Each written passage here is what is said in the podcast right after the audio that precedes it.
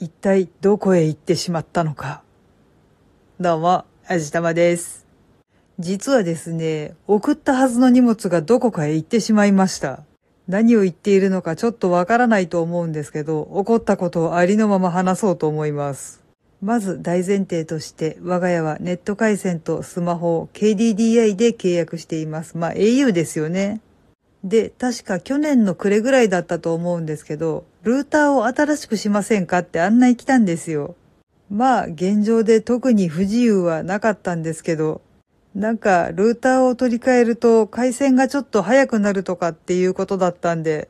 じゃまあ、とりあえず変えるかなっていうことにしたわけですよ。年明けに申し込みをして新しいルーターが届いたんで、早速新しい方を設定し直して古いのは箱詰めして送り返したわけなんですよね。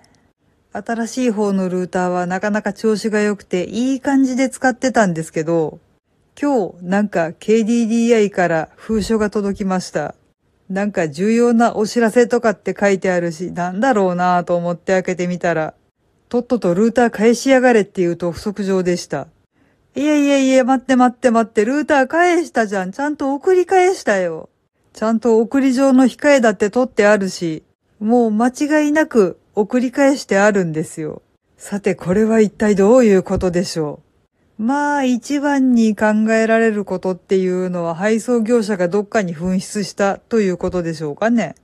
あとはまあ、あんまり考えたくはないけども、ちゃんと届けずに着服してるとかっていうやつあともう一つ考えられるのは KDDI の管理がちゃんとしてなくて、きちんと届いてるはずなのに届いてない扱いになってるとかっていうパターン。まあ何にしてもこっちにはちゃんと送った証拠があるわけなので、返せって言われてもないものはないわけなんだしな。